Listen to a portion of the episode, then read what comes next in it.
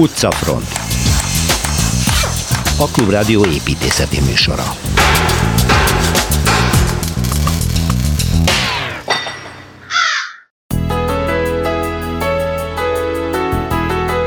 A 13 torony városa, avagy az olasz Manhattan, a toszkánai San Gimignano-ba, a középkori toronyházak városába látogatunk Szilveszter Ádámmal. Előbb a forma, utána meg majd lesz benne valamilyen tartalom. Körülbelül ez jellemzi a kormány építkezési szisztémáját a budai várban, legalábbis Csomai Zsófia ébüdias építés szerint. Egykor Pest legnagyobb létszámmal lakott bérháza volt a Wurm udvar, ma luxuspalota és Palazzo Dorottya a neve. A teljes történetet Kelecsényi Kristóftól halljuk. Folytatódik Goddang Tibor építész dinasztiákról szóló sorozata, és szintén tovább lép Torma Tamás az utca mustrával, a Városmajor utca nevezetességei következnek.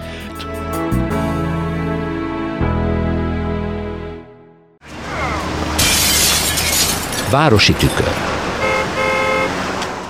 A toszkánai Manhattanbe viszel bennünket Szilveszter Ádám, aki itt van a vonalban, Szerbusz Ádám. Szerbusz Péter. Ez a tornyok kisvárosa, két baja van bele, hogy semmi köze Manhattanhez, és ezek a tornyok nem felhőkarcolók, hanem mikori, középkori tornyok ezek? Bizony, középkor. Ez San Jimmy, hogy kell kiejteni, San Gimignano? Nyano, nyilván nyok. Jó, San Gimignano, ez Firenzétől merre van? Délkeletre és északnyugat. No, hát nincsen közel, de akkor hozt közel nekünk legalább hangban, hogy mi ez a kisvároska. Joggal nevezik Olaszország egyik legszebb kisvárosának. Egyrészt, egyrészt kell tudni, hogy egy, egy fantasztikus ősi kultúrterületen fekszik, méghozzá az Etrusz birodalom kellős közepén. Uh-huh. És az Etrusz birodalomnak a, a kontúrja az a mai Toszkána kontúrja. Tehát ez van mesés szép Isten által jó kedvébe teremtett vidék. és, és azt kell tudni, hogy, hogy az Etrusz alapítás után római birodalom részé vált, Szilvia néven. A neve az érdekes, mert Szent Gemininánusról, Modena püspökkéről kapta nevet, aki a Modena városát meg akarta óvni, és meg is óvta Attila újnyainak pusztításától. De azt tudni kell, hogy ez egy, ez egy nagyon, fekvésénél fogva nagyon szerencsés település volt, mert a, a Rómába vezető utak Toszkánából keresztül mentek ezen a város. És ezért mezőgazdasági és közlekedési csomóponttá vált. 13 ezer fő volt a lakossága ebben az időben, és elkezdték építeni ezeket a középkori dolgokat, amik ha volt valaki Bolonyába, akkor ismeri. Mm-hmm. Ezek nagyon karcsú magas tornyok, ezeknek az építését védelmi csinálták, és a torony az úgy működik, hogy, hogy alul van az üzlet, ezek, ezek kereskedtek is, aztán fölötte a lakás több szinten, és konyha a legtetején. Azért, hogy tűz esetén lehessen menekülni alóla. Később ennek azért lett jelentőség, azt el is fogom mondani, hogy mi. Méghozzá, amikor itt a hanyatlás avval kezdődött, hogy volt egy óriási európai tűzvész 1348-ban, a toronyházakat akkor sokan elhagyták. Az enyészet ezeket elkezdte rombolni, és kikezdte, de voltak ezt elrombolta őket. Tehát most 13 torony látható a város. És azért érdekes, mert, mert ugye akár honnan jövünk Szénából vagy, vagy, vagy Firenzéből, mindenképpen meg kell kerülni azt a dombot, amin ez áll, mert délről lehet bemenni. És amikor az ember megy, akkor tényleg egy ilyen, egy ilyen, egy ilyen Manhattan víziót lát. Milyen magasak már... ezek a tornyok körülbelül? Hát ez 30-40 méter. 30-40, akkor ezek elég rendes magasság. Szép nagy torny. Honnan van ez az érdekes építészeti megoldás, hogy ilyen... Védekezés. Védekezés, meg, meg azért ezek, ezek az emberek egymással is patikat folytattak. Úgyhogy, ami érdekes, hogy amikor elhagyták, akkor egy új, új foglalkozás ütötte fel a fejére, puskagolyó gyártás. Puskagolyó. tehát a konyha volt legfölül, ugye, és ott volt melegítési hely, tehát ott olmot olvasztottak, uh-huh. és lent pedig szalmába engedték, és repülés közben megdermett, és fölvette a balisztikus formát. Ja, Ebben igen, igen. Milyen, milyen szellemes megoldás. Hát az, ezek, akik pénzt akarnak keresenek, mindig vannak ötletek. Igen. Egy-egy tornyot egyébként egy-egy család lakott annak idején? Igen, igen, igen, mhm. igen. igen. Na, Tehát családi. ez a kvázi családi ház Toszkánában. Családi tűzvészek, igen. Családi toronyház, igen. Ez igen. nagyon érdekes, hogy a toronyházaknak az őse tulajdonképpen. Igen. Most ez a, ez a borzasztó pusztítás, amit az első pestis járvány okozott, az, ezt azért túlérték, és volt egy nagyon felszerű ízdő ívő szakasza, akkor keramikusok és festők dolgoztak a reneszánsz kellős közepén, olyanok, mint Dominico Girlandájó például, meg Benozzo Gozzoli. És ez az érdekes, mert ennek a városnak a, a díszes, fontos közösségi tereiben ezek a festmények láthatók. Na, akkor nézzük meg, hogy hogy, hogy jutunk be a városba. Rengeteg a turista, de elég jobb megoldották, mert egy óriási parkolóból lehet indulni. Buszok is elférnek. Meg Tehát a városban nem lehet autózni, ha jól Nem értem. lehet bemenni. Uh-huh. Külön engedélyel, de hát azért persze a saját autókba begurulnak. Hát az ott lakók, de, igen, igen. igen. Na most az ember indul fölfelé lépcsőkön, akkor beült egy ilyen, egy ilyen hűvösített térre, és egy a várfalhoz kettős vártfal volt, és belép egy kapun, és, és onnantól kezdve egy elvarázsolódik a dolog. De miért belép az is, körbenéz, és a Toszkán tájnak a legszebb átudatát látja. Na, akkor az ember pedig elindul egy utcán, egy szűk, szűk utcán, a középkori sikátor méretét kicsit meghalda, mert szekérelve tudtak járni benne, és, és szép üzletek vannak, és, és elkezdik az ember egy, egy bizonyos pontig, ez a Via San Perignano nevű utca, és van egy, egy az első torony, Torre Becsi, az, az látszik, és itt egy, egy kapun lép az emberbe egy, egy oldal irányba jobban kiterjedő nagy térre, ez a Piazza della Cisterna, tele van étteremben, és, és egyébként ez a vásár is, tehát a göncöket itt, itt, itt, itt akasztják. Válfára, és itt, itt tolonganak és válogatnak az emberek.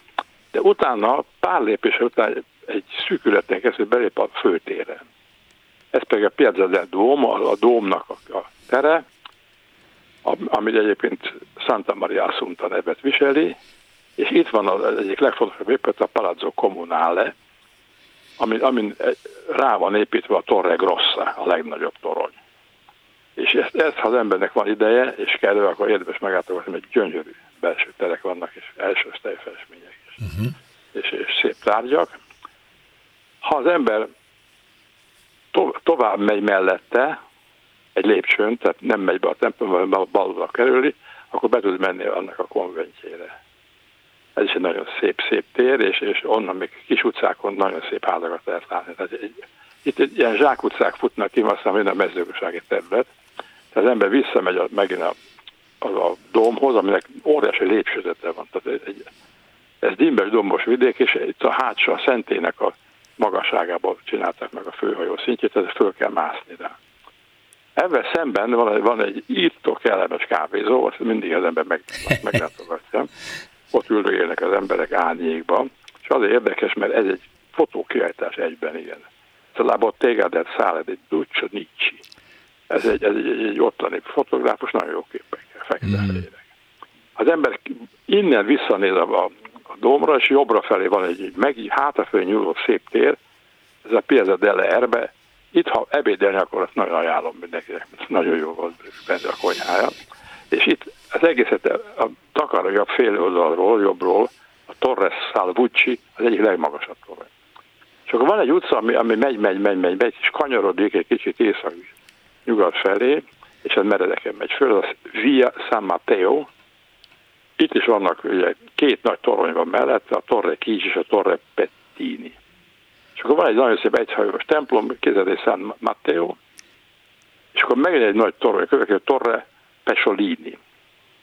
És egy, egy nagyon szép gazdag polgárnak a házát, belső udvaros házát és megint a Palazzo Bona Corsi.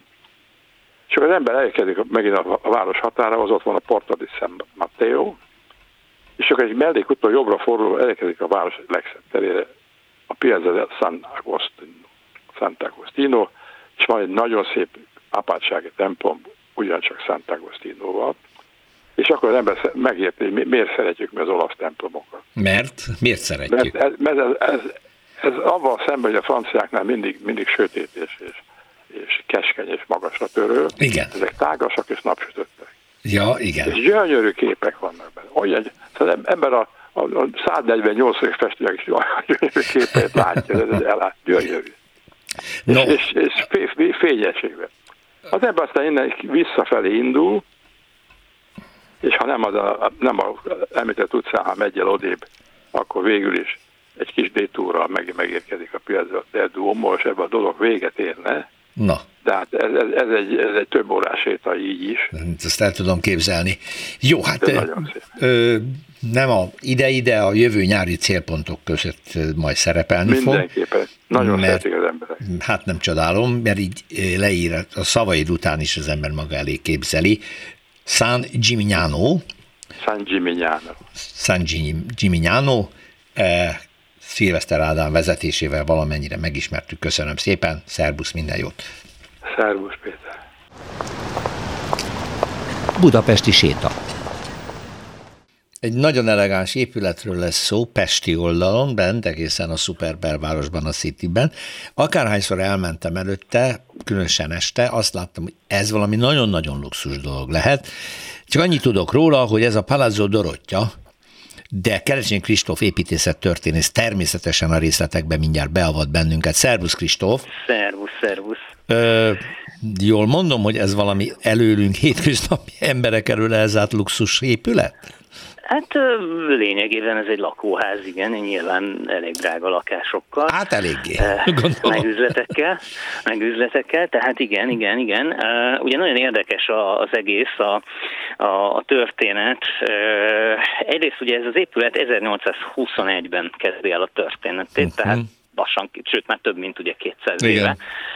De hát akkor még nem négy szintes, hanem csak két szintes, viszont az alapterülete ugyanekkora. Azért ez egy hatalmas Jó, épület, nagy. ugye az Apácai Csere János utca, a, a Dorottya utca, illetve azt hiszem Szendepál utcának hívják azt, azt a, kis a kicsit. Uh-huh. Ugye ezek mind ott uh, körbeveszik, és, uh, és ez egy kétemeletes épületként valósul meg Pollák Mihálynak egyébként a tervei alapján, uh-huh. és a az építető családról, a neve Wurm udvar. Ugye a Wurm az férget jelent egyébként ugye németül, hmm, de ugye ja. ez egy családnév is volt, úgyhogy amikor uh, itt ugye a legutolsó felütéskor ezt a jól hangzó olaszos nevet kapta, akkor érthető módon nem akartak visszanyúlni ez a, ehhez a névhez, tehát uh, ugye ez már kikopott a, a festi köznyelvből, egy család, a német, testi német eredetű család volt az építetője, és azt kell róla tudni más egyebek mellett, hogy egészen az 1870-es évekig, vagy 60-as évekig ez volt a városnak a legnagyobb lakóháza. Tehát a legtöbb lakó ebben a házban lakott az egész városra vetítve. Tehát, hogy valami több mint 300 vagy 400 lakosa, lakó, lakója volt csak ennek a háznak. Hivatalosan, aztán hát persze még jóval többen ágyra járók, meg egyebek.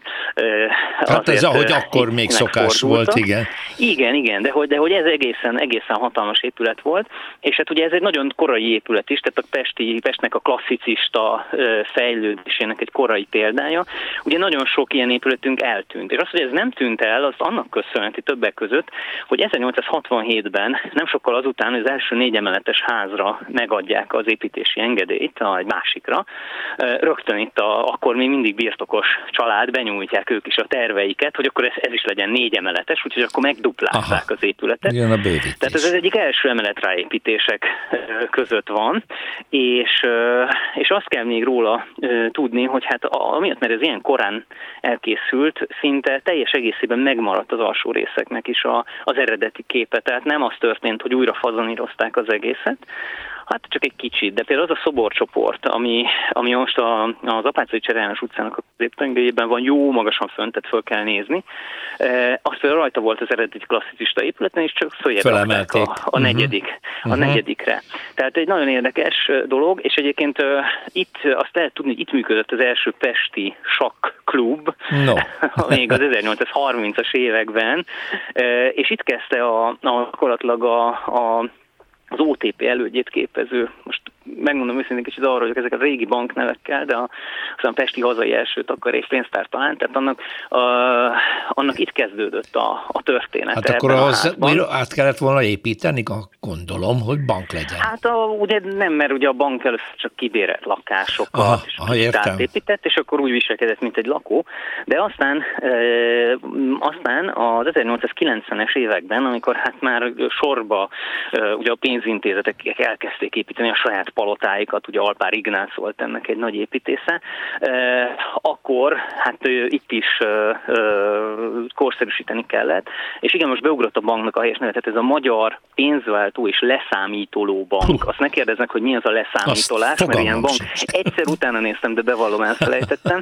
De, de ez, ez volt az a pénzintézet, aki ö, aztán megépítette Hausmann Alajossal azt a, azt a pénztárcsarnokot, ami ma hát ugye most az ott működő panoptikumnak az egyik tere, ugye korábban ilyen divatüzletek voltak Igen. benne.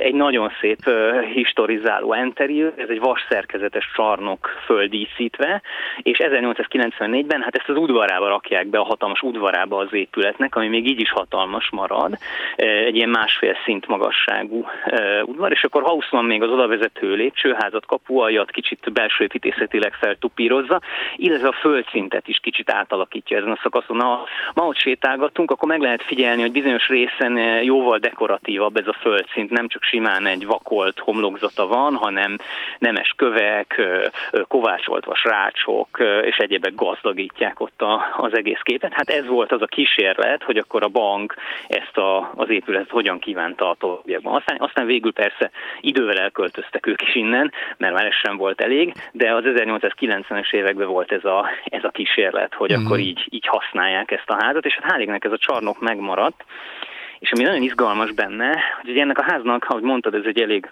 ö, ö, szintű luxus bérház, és hát ugye ahhoz mi, mi az, ami egy feltétlen kellék, de még garázs. Oh. és amikor a házat felújították 2006-7 körül, ugye az udvarba beépítették ezt a mély garást. Na igen, ez. nem, de ugye ott áll ez a csarnok. És ez a csarnok ott, ugye mondtam, hogy a vas szerkezetes, szépen szétszették, elvették, restaurálták. És visszavitték. Aztán megépült a mélygarázs, és visszahozták. Fantasztikus, de egy nagyon szép kapuzata van. Igen, igen, Akkor igen, ez a, dekoratív, ha, az oda vezet be. Oda vezet be, és ez a Hausmann-féle átépítéskor készülhetett ez a gyönyörű kapu. Így van, így van, Ami így van. Pompázik, és ott látszik, és ma már Palazzo Dorottya a neve. Na de hát ez volt a Burmudvar annó, és lett belőle egy gyönyörű szép palota. Köszönöm szépen Kerecsényi Kristófnak a történetet, szervusz, minden jót! Szervusz! Magas lesen. Ibüldíjas építész ezzel a címmel, hogy miféle palota az, amelyben soha nem lakott király, összefoglalta azt eddigi tapasztalatait, hiszen Csomai Zsófia a vároldalban él, a szeme előtt zajlik, ami zajlik, hogyan építi át a kormányzat a legszűkebb várterületét. Itt van velem Csomai Zsófia vonalban, jó napot kívánok! Jó reggelt kívánok! Hát akkor kezdjük azzal a történelmi visszatekintéssel, hogy az írásából számomra az a meglepő fordulat jött elő, hogy tulajdonképpen már magának a budavári palotának a megépítése is hiba volt, tehát Ibru is tévedett annak idején? Miért? Hát ilyet az ember nagyon nehezen mond ki, de én úgy gondolom, hogy igen, mert itt ezelőtt volt egy barokk Mária Terézia által épített, arányos méretű palota. Hozzá kell tennem, hogy Mária Terézia sem lakott itt. Egy pár hétvégétől eltekintve gyakorlatilag nem használták a palotát királyi palotaként, és akkor, amikor tulajdonképpen Ferenc József és a mi arisztokráciánk ezt eldöntötte, hogy itt lesz egy királyi palota, akkor sajnálatos módon az eredeti várfalat túl túllépő, tehát az eredeti várfalat nem figyelembe vevő, sokkal-sokkal nagyobb palotát építettek. Tehát az első tulajdonképpen építészeti hiba az volt, hogy nem tartották be a, a historikus igazságot. Uh-huh. Tehát Na ugye a várnak a azt a barokkori magasságát. Igen. Hát tulajdonképpen Mária Terézia korában még az eredeti negyedik Béla által elkezdett vár, meg Luxemburgi Zsigmund, meg Mátyás király által tovább fejlesztett várrendszerre épült rá. Tehát nem lépte túl sem alaprajzilag, sem magasságba azt az arányt, uh-huh. ami amit örököltünk. Tehát az első nagy hiba ez volt, a legeklatánsabb az a kép, amikor az ember az Erzsébet hídról néz a vár felé, és konkrétan a, a várra épült épület magasabb, mint maga a várhegy. Igen. Tehát de ez geometria, ez mérhető. Tehát szerintem az alapvető baj ez volt. A másik nagy baj az volt, hogy ide egy olyan fajta épület, olyan fajta barokk épület került, aminek a főtengelye ami általában egy faszorba vagy parkba vezet, ez tulajdonképpen egy szakadékba vezet. Igen. Tehát a főtengely után az ember leesik a, a, a vízivárosba. Így van, a várfalhoz lehet kilépni a várnak a, a főbejárata az az, oldal, az az egyemeletes oldalszárny volt, ami a Szentgyörgy térre néz. Igen. Uh-huh. Tehát eleve egy hihetetlen furcsa, nem érthető kompozíció alakult ki. Na most... Ami... Na de ez meg már történelmi adottság, mert hiszen nyilván igen, na most ezt engem a legjobban az, azon kívül, hogy már nem csak akik mi eleve ellenkeztünk, hanem azok is, akik védték ezt a dolgot, azok is látják, hogy ez, ami megépült, ez gigantikus. Az bizony. Tehát ez, ez nyomasztó. És engem, ami a legjobban elszomorít, az, hogyha figyelembe vette volna valaki, és rengeteg pályázat volt, akik ezzel foglalkoztak, azt a furcsa topográfiai helyzetet, hogy van egy szintkülönbség a Szabolya Jenő szobránál levő várnak a főtere és a Szentgyőr tér között. Ott megy az a, az a díszlépcső. Uh-huh. És ez a szintkülönbség, ez igazából arra a szintre érkezik ki a, a tabán felé, ami abba a mély pince sor előtt, előtt vonul, ami a sétányról látható volt mindig. Na most, hogyha ezt a szintkülönbséget építészetileg kihasználtuk volna, ami most már a József Főhercegi Palota megépítésével teljesen reménytelenné vált, akkor itt egy olyan őrült, érdekes térkompozíció jött volna létre, ami, amit annak ellenére, hogy ezek a régi házak a szereplői, egy nagyon-nagyon érdekes városi kontextus, egy városi helyzet alakult volna ki, és egy olyan érdekes kétszintes közösségi tér jött volna létre, ami, amit szerintem, szerintem kár volt kihagyni. És mondom, a legutolsó pályázatban 12 pályázatot díjaztak, és majdnem minden pályázat ezzel foglalkozott. Ez az egyik nagy szomorúságom. A másik nagy szomorúságom az, hogy ami most még ugye ott van a galéria, igen, annak a Nemzeti a Galéria. Hivatalosan nem lehet semmit se tudni, de ha egyetlen egy pályázatot kiírtak volna, hogy mi lenne, ha a galéria helyén marad, mert ugye az a, az a mondás, hogy a galéria olyan helyzetben működik, hogy, hogy ugye a 70-es években amik a köztis építések, amikor csinálták.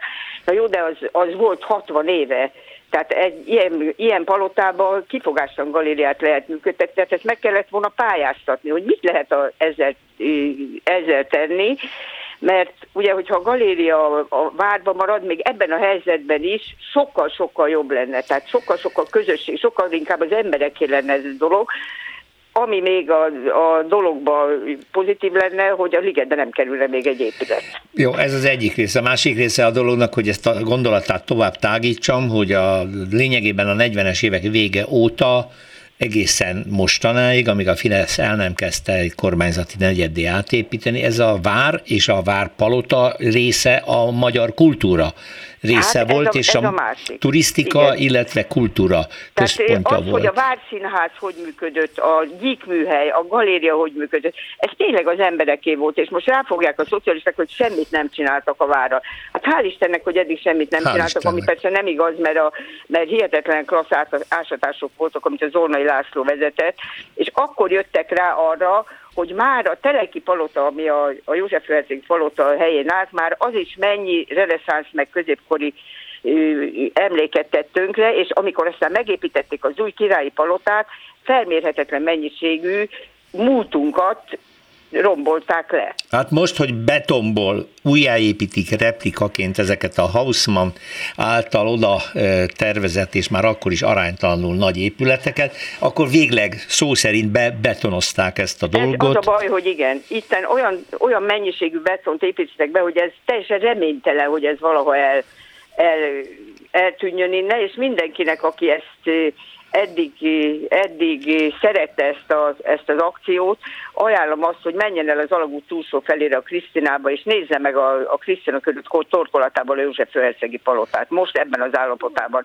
Mindent elmond, egy szívszorongató, hogy azt gondolja az ember, hogy, hogy szakmai érvek ennyire nem, nem, nem mennek át egy falon. Tehát ez, ez, ez szimbolizálja az egésznek a, a, a tökéletes történelmietlenségét és szakmaiatlanság. Most az, hogy aztán mi kerül a József Lehetségi palotába, én már hallottam szállodáról, irodaházról, most legutóbb azt hiszem az alkotmánybíróság fog fölkerülni. Na de akkor ez meg azt mutatja, hogy itt tulajdonképpen nem a funkcióválasztás döntött, hanem csak azért is megépítünk valamit. Így van. Ami így van. a múlt század jegyeit hordja magán, ami már akkor túl volt építve, aztán majd kitaláljuk, hogy mit rakunk bele, de az biztos, hogy minisztériumok kerülnek még fel, Igen. és el nem tudja senki képzelni, és ez egy visszatérő dolog, és soha nem kaptunk, vagy nem tudom, önök kaptak-e választ arra, hogy fogja megoldani a kormányzat azt, hogy itt óriási forgalom lesz, hivatalosságok jönnek, kell mennek, több ezer ember alkalmazott. följár dolgozni, és nyáron több ezer turista. Tehát olyan mennyiségű ember fogja leterhelni a várat, ami, ami, ami megöli, tehát megöli a környezetet. Nagyon-nagyon, nagyon-nagyon szomorú vagyok, és, és azt, hogy itt nap mint nap látom ezt a helyzetet, nem, nem, nem lehet érteni. Tehát tényleg csak az értetlenséget ö, tudom, ö, tehát nem, nincs, nincs rá magyarázat. Amikor, És igen, amikor... Még egy apróság, hogy mindezt én úgy képzelem, hogy ez valahol törvényben is van iktatva, mindezt nyilvánosan mindenkivel megbeszélve és, és publikálva kellett volna csinálni, és most még arra se kapunk választ, hogy mi fog történni a palotába. Tehát mire fogják használni? Az egészet nem lehet visszaállítani, tehát ez a hihetetlen mennyiség több tízezer négyzetmétert mire fogják használni? Palota Múzeum a hivatalos program, hogy az fog oda, vagy az létesül állítólag. Most nem tudom, ott mit fognak mutogatni, királyi palástokat, vagy nem tudom. De megint csak az derül ki, hogy nem nagyon találták ki. Csak azért is kirakjuk onnan a Nemzeti Galériát, az valami majd lesz benne. Igen, uh, hát sajnos a mi szakmánk olyan, hogy, hogy kőbe vésik azt, ami, ami nem jó, és aztán, de sajnos nem kőbe, hanem betonba, bár kőbe vésnék. És hát mondjuk az az apróság, hogy a vár gyomrát három marha nagy helyen kiukasztják, ja, a és parkolókkal. azt a gyönyörű, gyönyörű vároldalt, és kivágtak 50 fát a, a parkoló miatt. Ma, ma 2023-ban, ha semmi más nem néznék, de az a környezetszennyezés, ami fölöslegesen itt azzal történt, hogy fölösleges épületeket fölépítettek, mert ezek a minisztériumok igazán nagyon jól érezték magukat a városba. Sokkal jobban, mint a várban. Azt hiszem, az vezérelte itt a Fideszt és, illetve hát magát Orbán Viktor, mert szerintem tőle származik ez a gigantománia, hogy nagy legyen, reprezentatív legyen, és uralkodói szint legyen, mert egyébként semmi észszerű magyarázata nincs. nincs Tudja, mit azt nincs. mondom, hogy szerencse, hogy a polgárváros békén hagyták, nem? Úgy, hát ahogy. igen, igen. Szóval az a leg, legborzasztóbb, hogy ostorozzuk a szocializmust a hamis ideológiák miatt, és pászpászot vagyunk. Hát lényegében most már sok hasonlóságot lehet felfedezni ebben a kormányzati működésben, az biztos. No most minden, amit most megépítettek, akkor ön azt mondja, hogy ráadásul végleg elzárja előlünk azokat a középkori építészeti emlékeket, amelyek még nem lettek kiásva, ott vannak a föld alatt? Én ilyet nem mondhatok, mert nem ismerem eléggé, uh-huh. de az biztos, hogy az a nagyon érdekes sétaút, ami az alsó szinten a Szentgyörtére kivezetne, ahol a királyi boltpincék vannak, azt, és azt a sétányt, amit fiatal építészek szerintem gyönyörűen megcsináltak, mert az a sétány a főjáró liftekkel az, az nagyon-nagyon rendben volt, azt a, a József Főhercegi palota alépítménye biztos, hogy, hogy elrombolta. Tehát lezártak egy olyan területet, amit én azt gondolom, hogy kutatni kéne, de mondom, ez, ez csak úgy sejtem, de az, hogy, az, hogy a, a vár kétszintességének a kihasználásából, hát csak egyet mondok, ahogy mentünk le a Szentgyörgy térről egy rámpán a várfal mellett, a Kódus kapunál, ott az a, az a rámpa melletti szoros, amikor lehet látni a nagy épület eredeti falait, ott lehetett látni, hogy ez egy olyan kinkeserves térkapcsolat, olyan, olyan százsebből vérzett az a térkapcsolat, ami a rámpa mellett ott kialakult. És ezt, ha felszabadították volna, ennek egyébként mindig megvolna a lehetősége, de azt gondolom, hogy, hogy ezzel nem foglalkozik senki. Azzal foglalkoznak, hogy ez vissza legyen állítva. Minden más szempont mellékes. És ez nagyon nagy baj, mert mi szakmánk pontosan olyan, hogy sokkal-sokkal-sokkal több dologgal kell foglalkozni, mint egy jelszóval. Arról nem beszélve, hogy a városra gyakorolt hatása szerintem nagyon-nagyon rossz, az itteni élet pedig klasszisokkal rosszabb lesz, mint a szocializmusban volt. Hát ezt mintán ön ott lakik, maga is megtapasztalja. Érdekes épít, épít, érdekes politikai döntésre visszaépíteni szó szerint a múltat, és erre felhasználni a szakmát, amelyiknek a dolga, hogy a jövőnek építsen, de hát, mert ez nem műemlékvédelem ugyanis, tehát ugye az, hogy visszaépítünk már eleve az eredeti ö, morfológiáját meghazudtoló épületeket, Igen. az nem műemlékvédelem, úgyhogy ezt nem lehet ráfogni. Ez egy panoptikum. Csomai Zsófia, építész építész nyilván fogja hallatni hangját még azokkal együtt, akikkel megalakították a 22-eseket, ugye ezek az építészek önnel együtt mindig is tiltakoztak-e túlépítés ellen, de most már nem tudom, mit tudnak csinálni, mert már itt van betonba öntve, elbontani biztos soha nem fogják. Hát még próbálkozunk a Nemzeti Galériával, hát ha. Ja, az utolsó maradt. Igen, Köszönöm szépen, igen. sok sikert kívánok Köszönöm hozzá. szépen, Isten áldja. Minden jót, viszontlátásra. Perspektíva. Utca musta következik, szokásosan Torma Tamás építészet kritikust az Egyhely blog szerzőjétől. Szerbusz Tamás!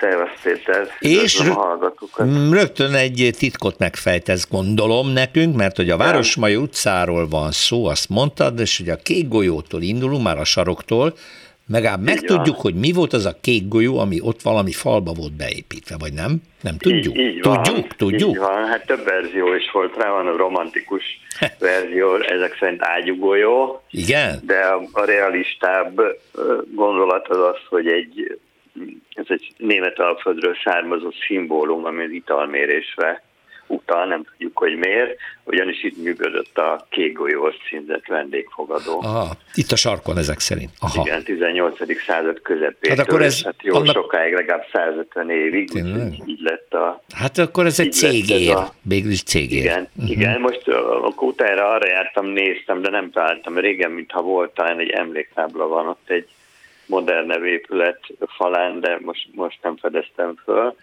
és akkor innen indul a Városmajor utca, aminek a neve az viszont elég nyilvánvaló, hogy miért, miért így hívják, hiszen a Városmajor szegélyezi a felső oldalán, és ez valóban a város majorja volt, amit második József idején 1784-85 körül elcseréltek, mert egy közkertet akart csinálni uh-huh. a kalapos király, és akkor az egyetemnek a botanikus kertjét nézték ki, és a város közbelépett, és elcserélte a, erre a majorságára. Ez korábban egyébként a katonaságé volt, és kaszálóként uh-huh. üzemelt, hiszen az ördögároknak az öntés területe volt. Hát aztán sok minden volt a Városmajor, de közpark, Wursli is volt, ugye már aztán lefették a az ördögárkot, de az a lényeg, hogy ezen a felső oldalon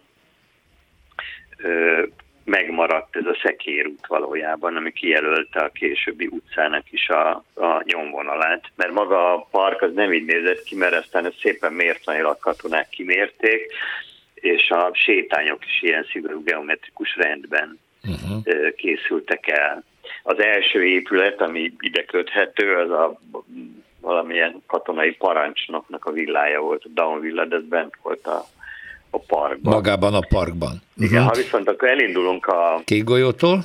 A kék golyótól, akkor az első érdekes ház, amit szerintem mindenkinek feltűnik, az a 24-es szám. Úgy hívják, hogy Schachner ház. Ez egy pékmester építette, de aztán később egy Pogány Móricz nevű építész urbanista egyetemi tanár is volt, vette meg. Ő, ő hát amennyiben híres, talán a Batyány örökmécsesről híres, uh-huh. azt ő tervezte, sőt előtte egy egészen magas, óriás emlékművet tervezett oda, amire aztán nem volt pénz, és úgy lett az, ami most ott áll.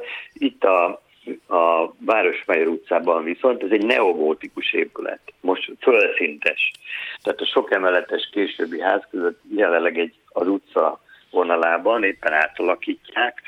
Azt hiszem egy rendház kapta vissza, és így emiatt folyik az építkezés.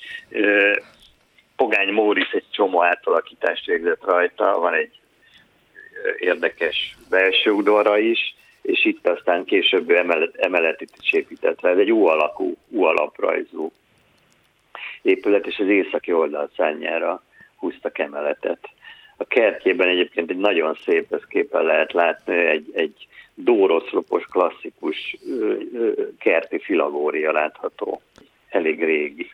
És hát aztán, hogyha bejebb haladunk, akkor a Városmajor utca egyébként a azon utcák egyike volt, amit fiatal koromban kinéztem magamnak, hogy itt érdemes lenne lakni. Sikerült? De ez volt az, ahol nem. Néztünk sokat, sőt néztünk is egy házak, lakás, de aztán ez kicsinek bizonyult. És hát aztán utána pedig jött a Zoltán Gábor 2016-ban megjelent könyve, az Orgia, Orgia, amiről már lehetett tudni pontosan, de ez hát ez nagyon nagyon keményen bevésődik az ember fejébe. A, ha páratlan oldalon indulunk, akkor van egy a Csaba utcai keresztülés után egy modern, azt hiszem posta központ, épület, uh-huh. és annak a parkolójában állt az a bizonyos villa, ami a Nyilasház. a főszereplő, igen, azt sajátították ki maguknak a, a kerületi nyilasok, és ott történt ez a rengeteg borzalom amiről a könyvben Igen.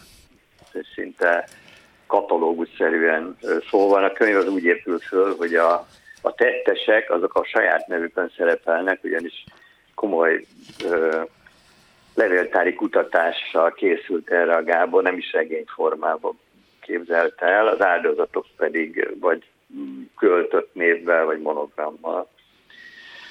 Igen. És hát ugye már az utcában még három épület ami kötődik ehhez a nyilasházhoz, tehát ők onnan folyamatosan kiártak rabolni, ölni, raziázni, és akkor ezeknek révén jutottak el a három valamilyen értelemben zsidó érintettségű épület. Bocsánat, kettő van a Városmajor utcában, a harmadik az a Maros utcai kórház Igen, volt. az a kórház volt, ahol szintén borzalmas Ahol aztán őket, aki még ott maradt és élt, mármint a nyilasok és a tettesek közül azt elő is állítottak, és hát aztán, hogyha tovább megyünk, az egyik a János Szanatórium, ami ma a szív- és érsebészet, ez volt az egyik, a másik pedig az Alma utca sarkán volt egy zsidó szeretet otthon öregekkel. Ezt is nagyjából 1944. decemberében volt, amelyiket talán karácsony napján, karácsony másnapján szállták meg és végezték ki az ott lévőket. Hát, ez az első szakasz ez, legyen. Ez legyen az első szakasz, aztán ez a szomorú emlékű szakasz. épületekkel, itt most a Városmajor utca jó, még a közepén se tartunk talán, mert így nagyon van, hosszú utca, úgyhogy Tamás jövő héten akkor itt folytatod, és egészen eljutunk a János Igen. Kórházig, gondolom. Köszönöm Igen. Torma Tamásnak, szia, minden jót! Én is. Utcafront. Folytatódik Gondan Tibor építészetek kutatóval az építész dinasztiák ismertetése. Szerbusz Tibor. Szerbusz. Hát én nagyon nem ismertem a nevet sem, pedig még ráadásul aktív követői és utódai is vannak a Kudelka építész dinasztiának, mint mondtad, még személyesen is ismered. Igen, bár nem az építészetben család, dolgoznak, de... Ma már nem, de, csak az elődök? De kedves ismerőseim, igen. Uh-huh. Csak az elődök, igen. Tudod, mit avval kezdjünk, hogy mondj egy-két olyan épületet, amiből kapcsolunk, hogy melyik Kudelkához melyik kapcsolható, mondjuk mondjuk, és akkor úgy nagyjából belőjük, hogy De Budán, Budán rengeteg modernista művet Aha. alkotott, de erről részletesen majd beszélek. A Simó Gábor nevezető építéssel egy fontos modernista házakat építettek, főleg Budán, a Rózsadombon, uh-huh. 12. kerületben, a két világháború között. Tehát akkor Bauhaus és társai igen, igen, igen. korszak az, igen, ami igen. meghatár. No, akkor Kudelka Györgynél, igen. Igen, akkor Györgynél kezded, ugye? Hát szerintem kezdjük korábban, ugye, no. ahogy szoktam. A, középkor? A, a, hát ha nem is a középkor, de a, a 19. század Aha. közepe. Uh-huh. Onnan indul a család. Óbuda, Óbudán vagyunk.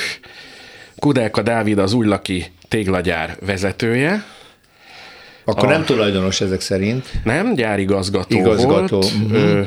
A fia, a legidősebb fia szintén követi az édesapja munkáját, és ő is az új Laki téglagyár vezetője lesz idővel. Akiről jobban figyeljünk, az a Kudelka Jakab. Ő a Kudelka Jakab, ő kőműves mester lesz, és nagyon fontos épületeket épít. Az idők során gyárat vátszott Budán a Remete egyen Kovács műhelyt, ugye 19. század végén vagyunk, felújítások Margit szigeten, bérházat az Ullipot városban, az egyik legelső bérházat a Katona József utca 17-ben, ez a teraszos ház? 1904-ből, azt hiszem, igen. igen. Úgy van, a két épület között van egy terasszint, és a, a utcafronton meg boltok végig, nem az az épület az? Egész pontosan most nem emlékszem rá, de lehet, hogy Nekem azért emlék, igen. És amiről még híres volt, hogy szabadalmakat dolgozott ki. Egyébként az egész családra jellemző ő a Kudeka Jakab, igaz? Igen, jól mindig a Jakabnál vagyunk. vagyunk. Igen. Például az útburkoló kövek kidolgozására jó módú lett, jó gazdag, irodáját, irodát nyitott a Honvéd utcában, nyaralót a Trombitás úton, és lakást az Andrási úton. Na, belakta a párost rendesen. Igen. Fontos épületeket épített még a Kelenföldön, a Bartók Béla út végén 132, 134, 136-ban, de sajnos sokáig nem élvezhette a vagyont, mert 34 évesen meghalt. Ó, de fiatal volt azt. Komor Marcel búcsúztatta a vállalkozók lapjában, és hát nem mellesleg a korszak egyik legfontosabb remek művét tervezte síremlékéül Lajta Béla Lajta, a Kozma utcában. A híres síremlékeket készített. A Kudelka síremlék egy nagyon jelentős műve. Ez egy Deco stílusú, igen, premodern, igen. premodern síremlék. Konstruktivistának is mondhatnám. Rá most igen, már, igen, igen. Most már emlékszem rá, igen. De még maradjunk a Kudelka testvéreknél, mert született egy Kudelka Ármin nevű fiú is, aki építészetet tanult a műegyetemen, aztán építőmesteri oklevetet is szerzett, és hát dolgozott Ágoston Gézával, akivel több újlipotvárosi épületet is emeltek. Balzak utcában, Kresz Géza utcában, és hát Ágoston Emil, Ágoston Géza öccsének a építőmestere is volt egy ideig.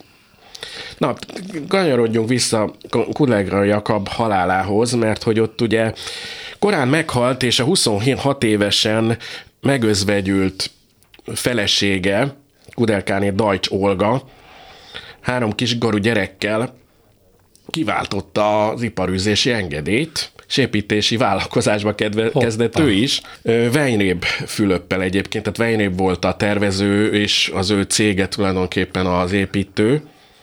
És hát jelentős műveket építettek. Márvány utca 63, Hollán Ernő utca 14, Balcsi Zsilinszki út 63. Aztán Kudelkáné 1945 után is folytatta ezt a tevékenységét, a mezőtervben dolgozott, és az ipartervben is, és hát ő is kidolgozott szabadalmakat. Mint De ahogy ő a... maga is építész volt egyébként? Ö, nem feleség? építész volt, hanem, hanem autodidakta? tulajdonképpen autodidakta vállalkozó, építőipari Aha. vállalkozó. Valószínűleg férjétől is ellesett ezt-azt. Jó, hát volt arra példa, hogy műegyetemi végzettség nélkül híres építész, Small Hendrik Pontosan, ő se tanult pontosan, például, ez csak jó, a mesterektől. Nagyon jó példa, igen. És hát egy igen, igen. milyen híres építész igen, igen. egy korábbi időszakban. Hát ő ugye nem építész volt, itt ugye nem erről van szó, hanem, hanem volt benne kurázsi, szorgalom, autodidakta hozzáállás, és, és építő iparban Parban tevékenykedett, meg a helyét, és, és vállalkozott. Igen, igen. igen. Na és a három gyermeke közül, hát Kudelka Györgyről essék szó bővebben. Ő volt a dinasztia legjelentősebb alakja tulajdonképpen.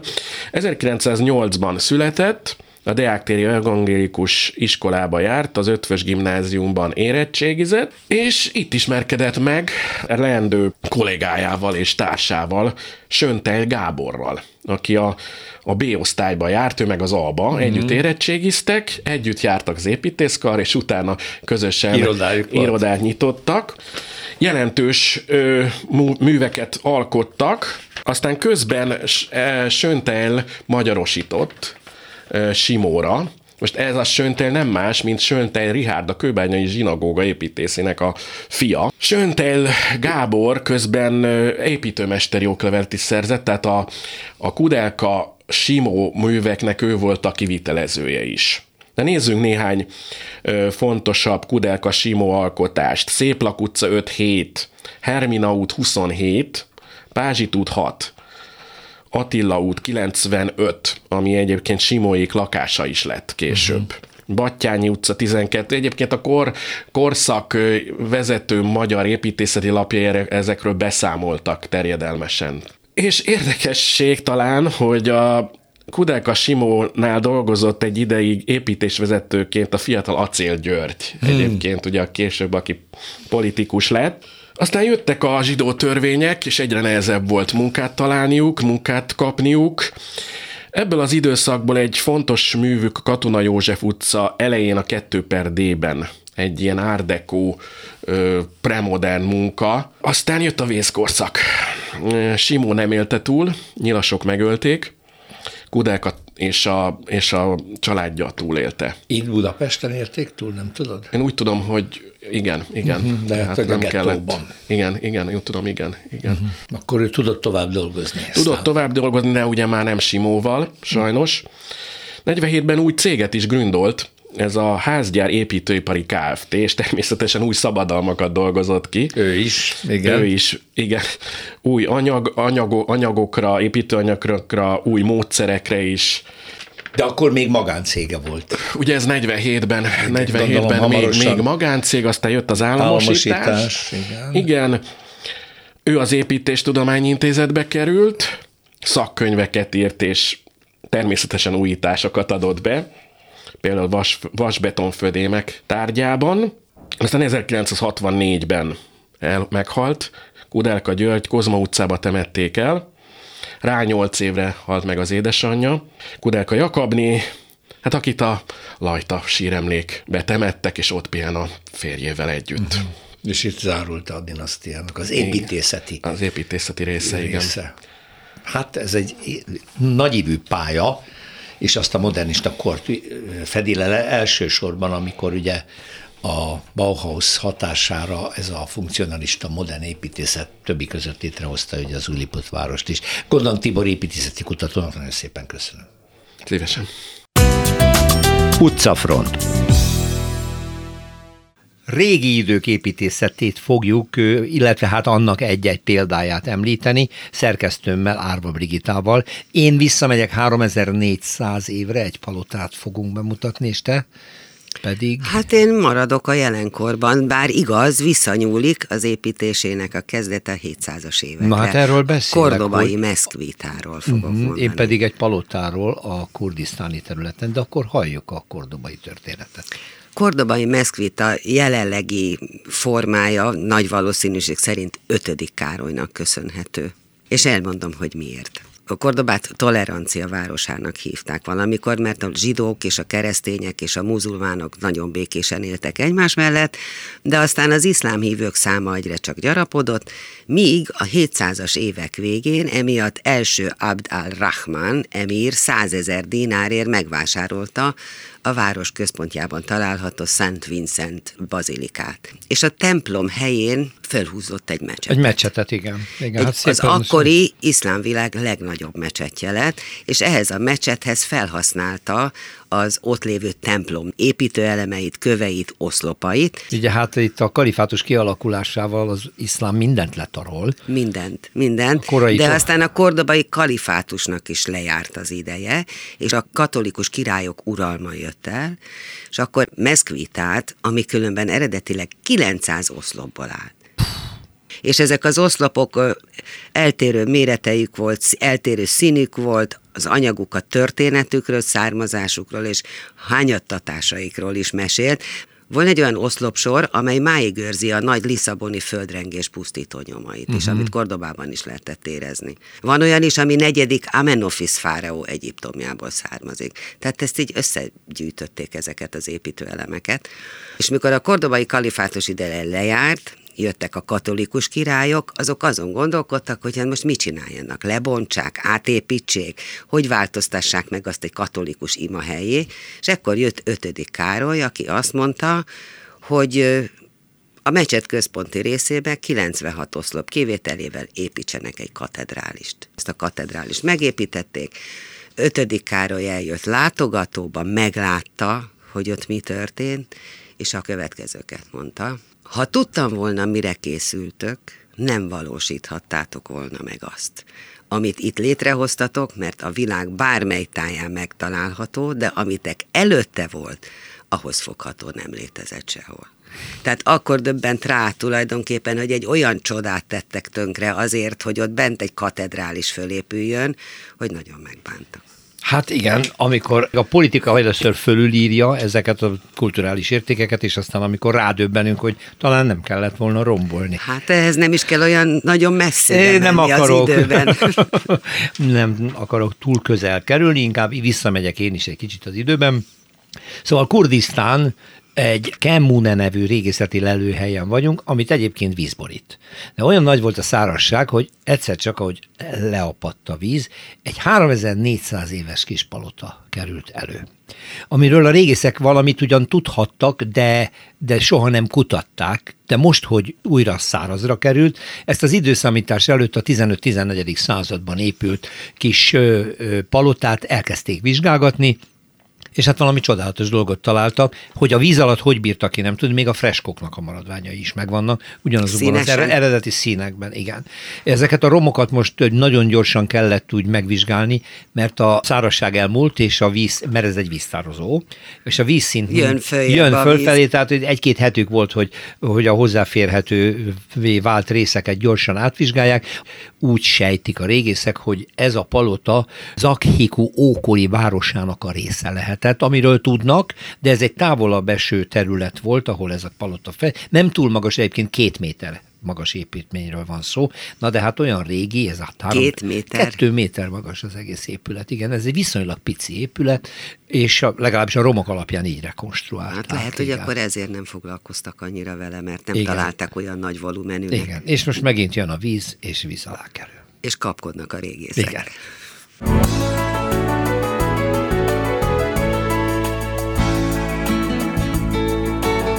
Köszönjük a figyelmüket, az utcafrontot hallották, a műsort Árva Brigitta szerkesztette és Rózsa Péter vezette. Egy hét múlva várjuk Önöket.